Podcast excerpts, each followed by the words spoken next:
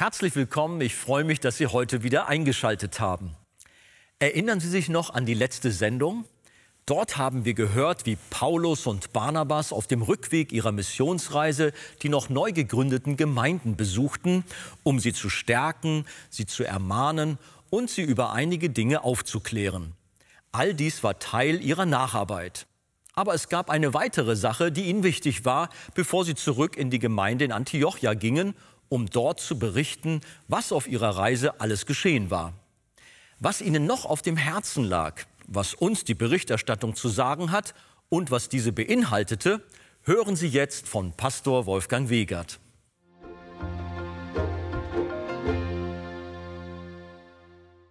Die Nacharbeit bestand darin, erstens, sie stärkten die Seelen der Jünger. Zweitens, sie ermahnten sie, unbeirrt im Glauben zu bleiben. Und drittens, Sie klärten sie darüber auf, dass Christsein bedeutet, durch viel Bedrängnis ins Reich Gottes zu kommen. Und wir haben keine andere Botschaft als genau diese. Aber in Vers 23 sehen wir, dass den Aposteln noch was anderes am Herzen lag bei ihrer Nacharbeit, bei dem Besuch der neuen Gemeinden. Da lesen wir, Nachdem sie ihnen aber in jeder Gemeinde Älteste bestimmt hatten, befahlen sie sie unter Gebet und Fasten dem Herrn an, an den sie gläubig geworden waren. Wir sehen, dass die Apostel diese neuen Gemeinden nicht einfach so als unordentliches Sammelsorium von Menschen gelassen haben sondern sie setzten ihnen Leiter ein. Älteste. Und das war vom Heiligen Geist. Sie haben darüber gebetet und sie haben darüber gefastet. Denn eine gesunde Leiterschaft ist in einer Christengemeinde von unermesslichen Wert. Leiterschaft kann in zwei Richtungen daneben liegen. Die eine ist, Sie verstehen Leiterschaft als Diktatur, als Herrschaftssystem. Und das andere ist Autorität ablehnen. Und sie verneinen. Beides ist nicht in Ordnung. Sondern die Apostel, sie beten darüber. Habt ihr das gesehen beim Anschauen des Textes? Unter Gebet und Fasten haben sie die Ältesten eingesetzt. Es gibt heute ein großes Misstrauen gegenüber jeglicher Autorität. Sehen wir auch auf dem politischen Feld, aber auch in Gemeinden hin und her. Und wegen viel Machtmissbrauch in der Welt ist das vielleicht auch erklärlich. Ihr kennt aber die Erzählung von George Orwell unter der Überschrift Farm der Tiere. Die Tiere machen einen Aufstand gegen den Farmbesitzer und setzen ihn schließlich ab. Sie organisieren sich selbst und wollen die Farm lieber selber leiten. Nach dem Motto von Tieren für Tiere. Aber es dauert nicht lange, da entsteht eine neue herrschende Klasse unter den Tieren, so Orwell, nämlich die Schweine. Und die Schweine stellten dann Schilder mit der Aufschrift auf, alle Tiere sind gleich, aber manche sind gleicher. Kennen wir ja, das kommt von dieser Orwellschen Geschichte. Orwells Geschichte sollte eine Anspielung auf die Bolschewisten sein, die die herrschende Klasse in Russland absetzte. Ihr Ziel war die klassenlose Gesellschaft.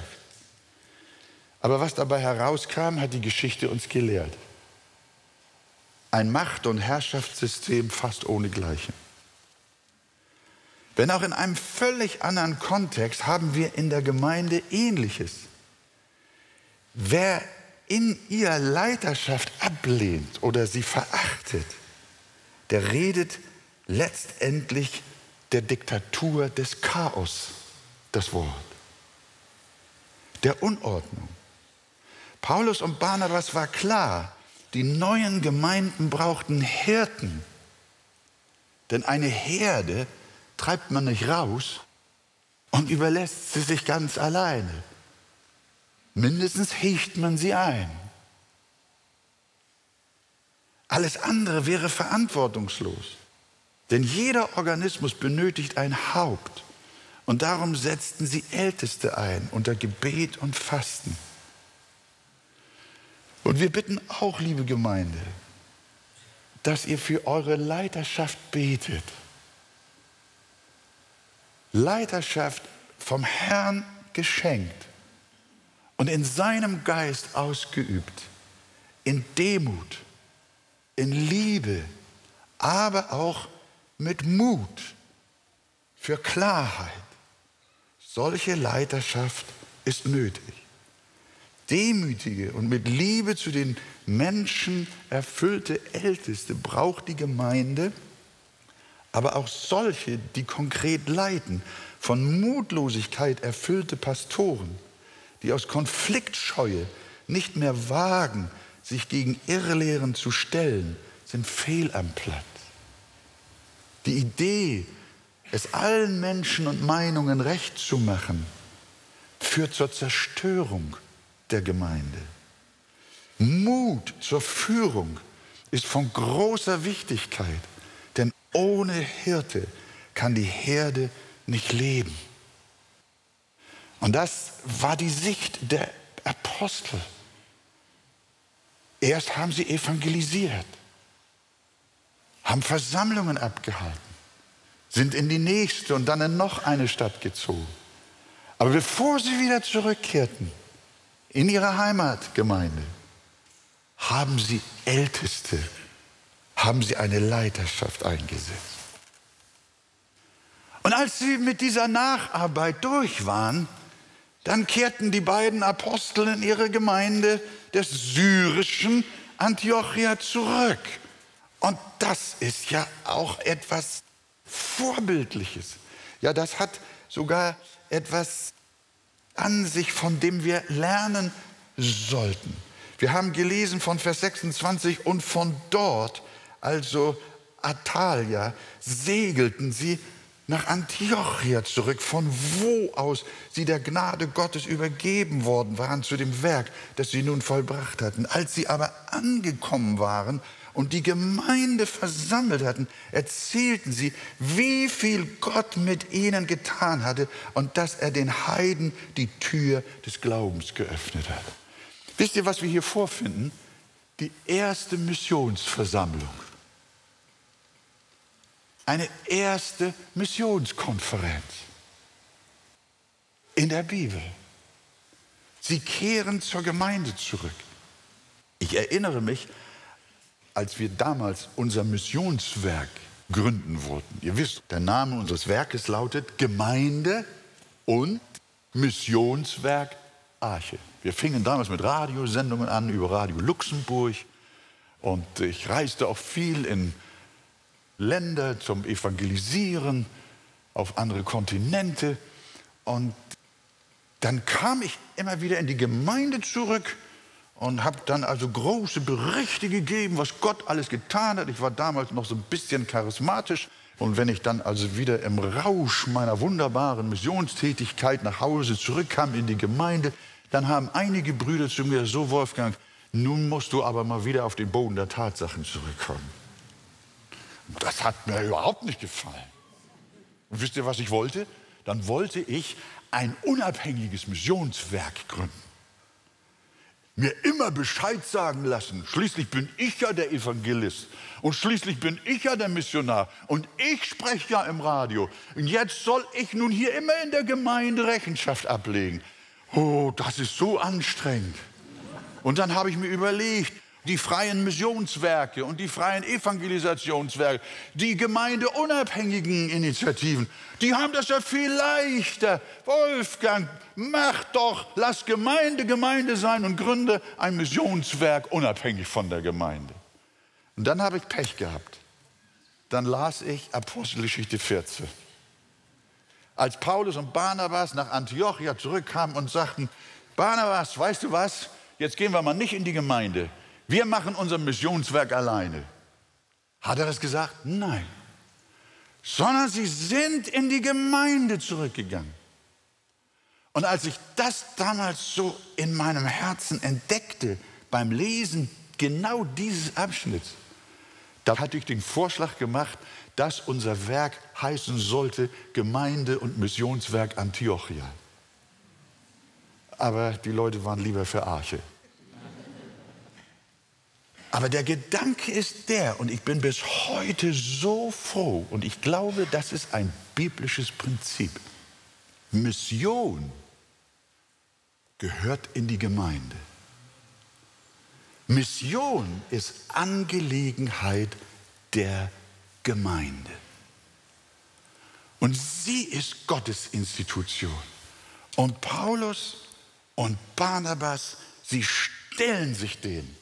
Mehr noch, sie haben sogar große Freude. Sie reisten zu ihrer Gemeinde zurück. In ihr war ihr Dienst verankert. In der Zeit, als ich sehr viel reiste, ich erzählte das schon, da waren meine Gedanken durcheinander. Aber durch diesen biblischen Text dürfen wir Klarheit gewinnen. Die Gemeinde und Mission sind nicht zu trennende Dinge des Reiches Gottes. Gott möge uns helfen und wir wollen Gott von ganzem Herzen danken, dass wir so eine Antiochia-Gemeinde sind. Sie legten Rechenschaft ab, indem sie ausführlich Missionsbericht gaben. Sie erzählten, wie viel Gott mit ihnen getan hatte. Für sie war Gott der Wirkende und nicht sie selbst.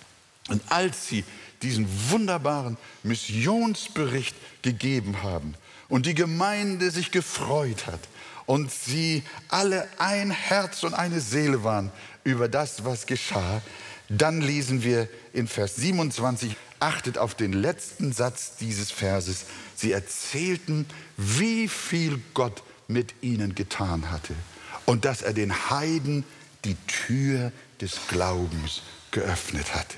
Die Tür des Glaubens hat er ihnen geöffnet. Bisher galt nur die Tür des Gesetzes. Das war die Auseinandersetzung. Die Tür von Speisegesetzen. Die Tür der Beschneidung als Durchgang zu Gott. Aber diese Tür war auf die Mauer nur aufgemalt. Das war nur eine Skizze von Tür, eine Andeutung von Tür, durch die kein Mensch zu Gott kommen konnte. Es musste noch eine andere Tür kommen. Und das war Jesus. Es musste die Tür des Glaubens kommen, durch die wir in das Reich Gottes hineingingen. Als die ersten Heiden sich auch bekehrten, dann haben sie Sorge gehabt, dass dieses Gut doch unter den Juden bleiben müsste und niemals zu den Heiden kommen sollte. Aber nun kommen diese beiden Apostel von ihrer wunderbaren Reise zurück und sie sagen, Gott hat den Heiden die Tür des Glaubens geöffnet. Allen Völkern, allen Nationen steht seitdem die Tür des Glaubens offen. Auch wir durften durch die Tür des Glaubens gehen. Freut ihr euch darüber? Das ist so wunderbar. Gott hat auch dir, lieber Freund, die Tür des Glaubens geöffnet.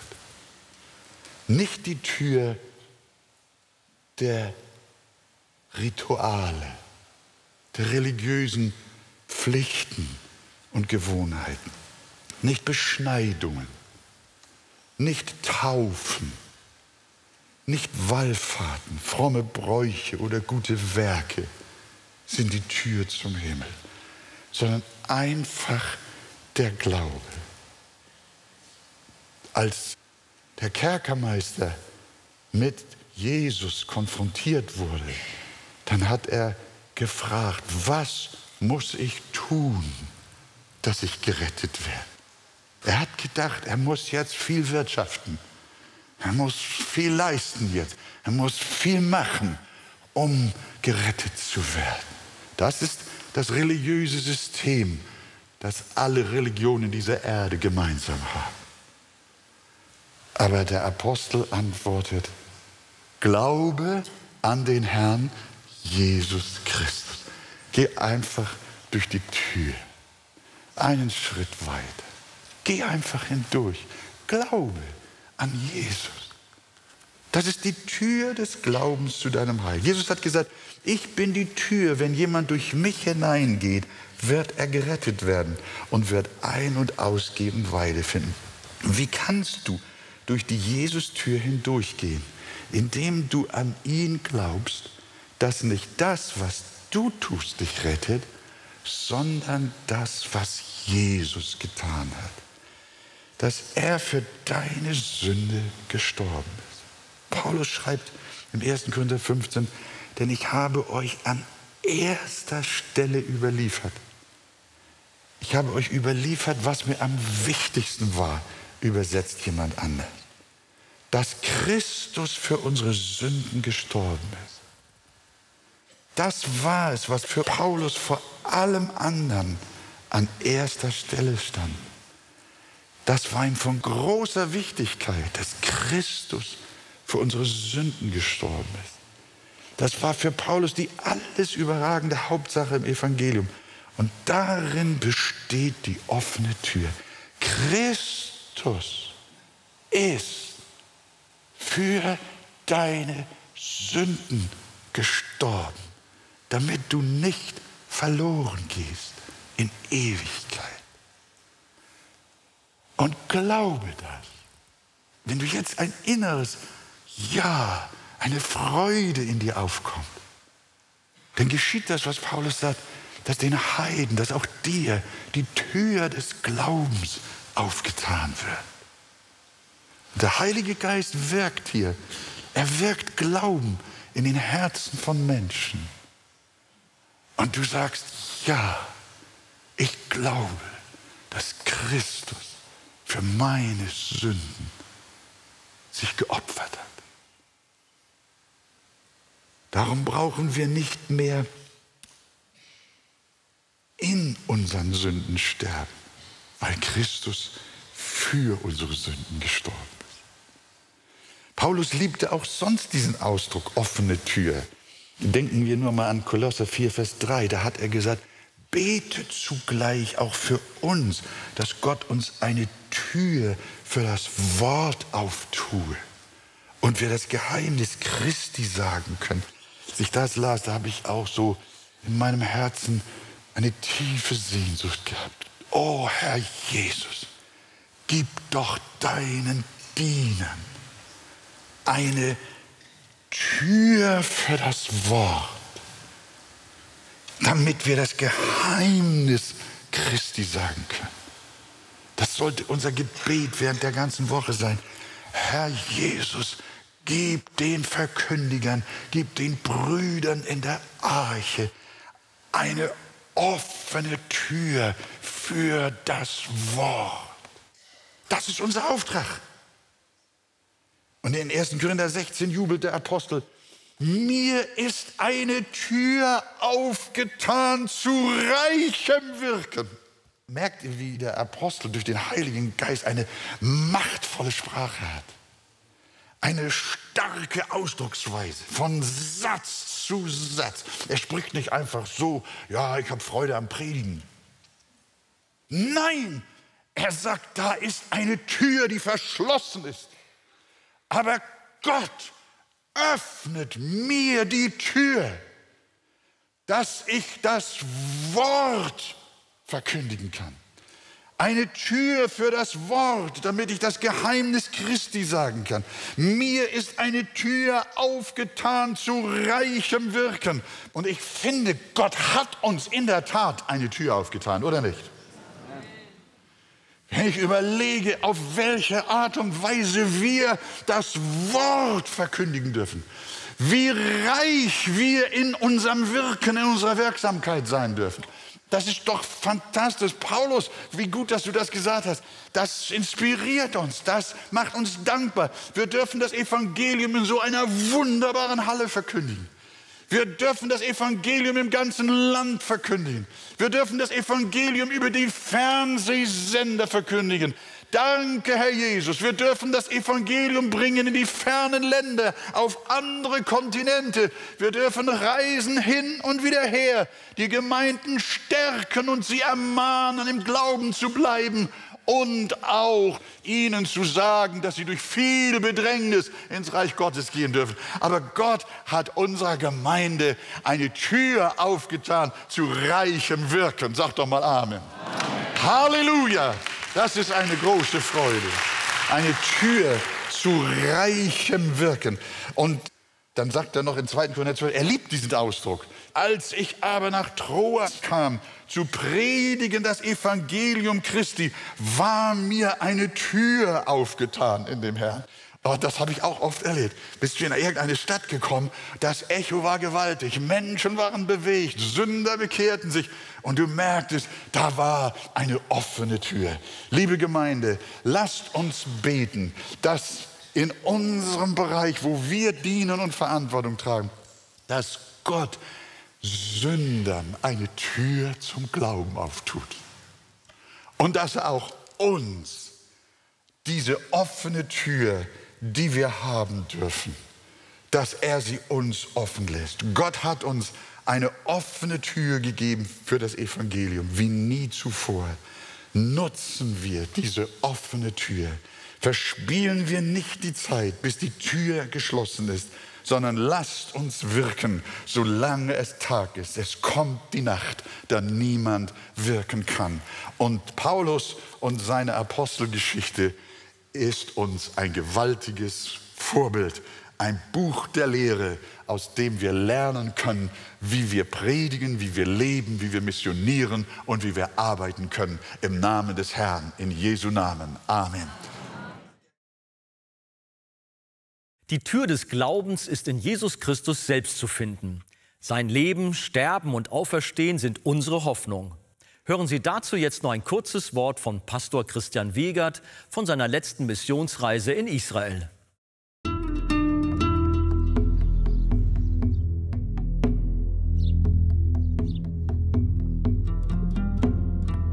Liebe Zuschauer, Jesus Christus ist auferstanden.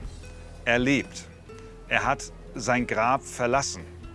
So berichtet es uns die Bibel und so glauben wir es ganz fest. Als Maria Magdalena und die andere Maria zum Grab kam, um Jesus zu salben, da fanden sie das Grab leer. Ein Engel war dort und er sagte, ich weiß wohl, wen ihr sucht, aber den ihr sucht, der ist nicht hier.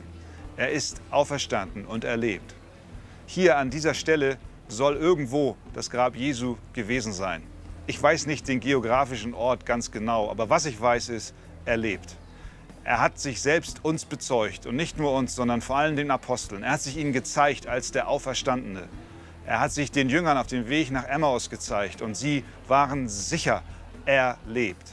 Und nicht nur den Jüngern hat er sich gezeigt, sondern wie der Apostel Paulus später den Korinthern schreibt, hat er sich vielen auf einmal gezeigt.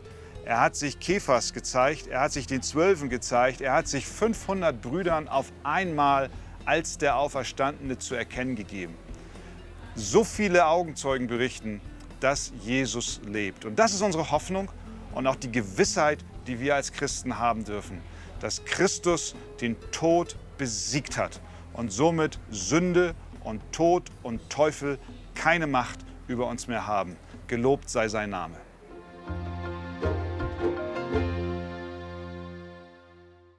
Gott hat die Tür des Glaubens in Jesus Christus für alle Völker und Nationen geöffnet.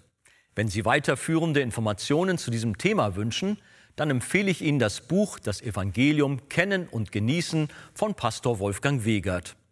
Lesen Sie besonders das Kapitel Ein barmherziger Gott. Ein Exemplar erhalten Sie auf Wunsch kostenlos. Wir freuen uns über jeden Kontakt zu unseren Zuschauern. Sie erreichen uns per Brief, E-Mail oder zu nachfolgenden Zeiten unter der eingeblendeten Telefonnummer.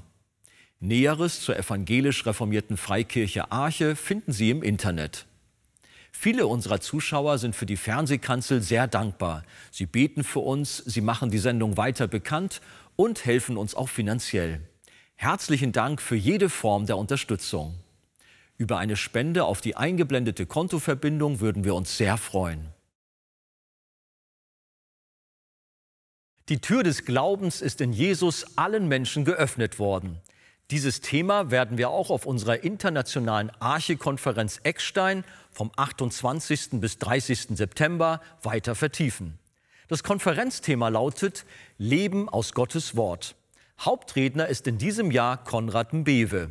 Er ist Pastor der Kapwata Baptist Church in Lusaka, Sambia und Autor mehrerer Bücher. Weitere Sprecher sind unter anderem Christian Wegert und Wolfgang Wegert. Parallel läuft ein Kinderprogramm.